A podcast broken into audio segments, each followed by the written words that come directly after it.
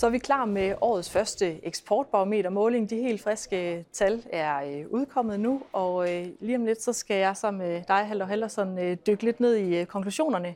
Men allerførst så skal vi en tur ud til Niels Rønholdt for at høre, hvordan indekset lander den her gang. Det var sådan i 2022, der sluttede vi på så lavt niveau, at der faktisk var decideret pessimisme blandt de danske eksportvirksomheder. Men nu er der sket en, en markant ændring, så Niels, hvor lander vi den her gang?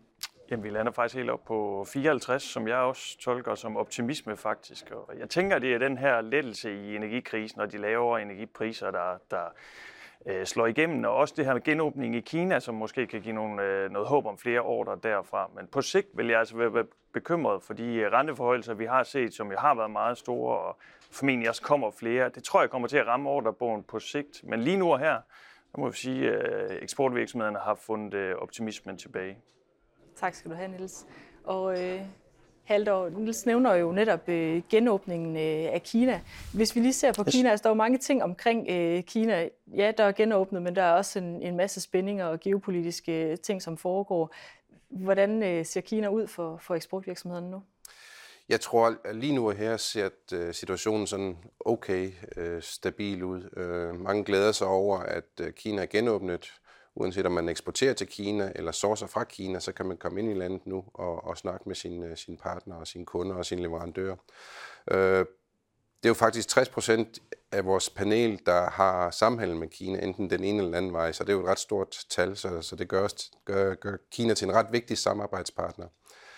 Øhm, på sigt vil flere af dem sådan overveje, om, om de skal øh, sikre sig bedre ved at have alternative indkøbsmuligheder i andre lande, øh, eller kigge på afsætning i, på nye markeder, for ligesom at, at, at tilpasse sig til, til en usikker fremtid, som vi ikke ved, hvordan det ser ud, fordi der er mange geopolitiske spændinger. Ja, hvis vi kigger i rapporten, så siger 6 procent af dem, der har samhandel med Kina, at øh, de, at de på nuværende tidspunkt er, er ramt på deres samhandel, og 22 procent øh, forventer at blive det i løbet af, af et til to år. Hvad betyder det sådan for? Du siger, måske finder man andre veje. Altså, hvad, hvad betyder de tal for, for dansk eksport? Jamen, øh, jeg, jeg tror stadigvæk, at vores eksport til Kina vil, vil, vil vokse, men jeg tror, man vil finde andre sourcing-muligheder. Andre asiatiske lande, øh, Indien, øh, Øh, er også et, et, et spændende marked at hente varer fra. Øh, så, så især de virksomheder, som øh, satser meget på USA, vil tænke sig om, når de skal etablere nye øh, produktionsfaciliteter. En anden ting, der, der fylder, er jo øh, hele den her øh, ESG-dagsorden, og det har vi selvfølgelig også spurgt til i, i den her måling. Og der svarer over halvdelen af de adspurgte virksomheder, at stigende krav om, om ESG er, kan være en konkurrencefordel for dem. Hvad, hvad tænker du om det? Hvordan kan det, øh, det være? Jamen, det er jo positivt, at, øh, at mange virksomheder tænker, at de har en fordel med de her krav, der kommer. Dels kravene, øh, altså lovgivningsmæssigt, men også de krav, der kommer fra, fra øh, kunderne om, at øh, man skal være bæredygtig, man skal have, have styr på sine værdikæder.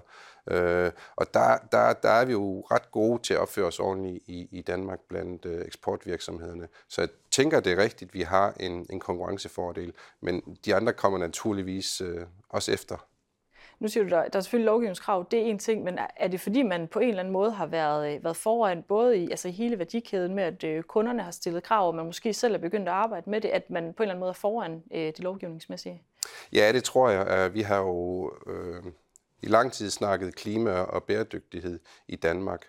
Øh, men danske leverandører har jo også i lang, lang tid været gode til at kigge på arbejdsforholdene, der hvor de køber varer og, og hele øh, miljøpåvirkningen. Så, så, så, så jeg tænker, vi er, vi er foran, så, så vi har en fordel. Men som sagt, hvis vi skal holde for, os foran, så skal vi også øh, blive ved med at være gode og, og sådan rigtig gøre en god, god og stor indsats for, at, øh, at øh, vi kan kalde os sådan frontrunners. Tak for den analyse, Haldor. Og øh, også tak, fordi I øh, kiggede og lyttede med. Det bliver spændende at se, om den her øh, optimisme kan fortsætte, eller om øh, vi, som Niels øh, siger, ser, at øh, der kommer lidt øh, bump på vejen, når vi nu øh, igen måler i næste kvartal.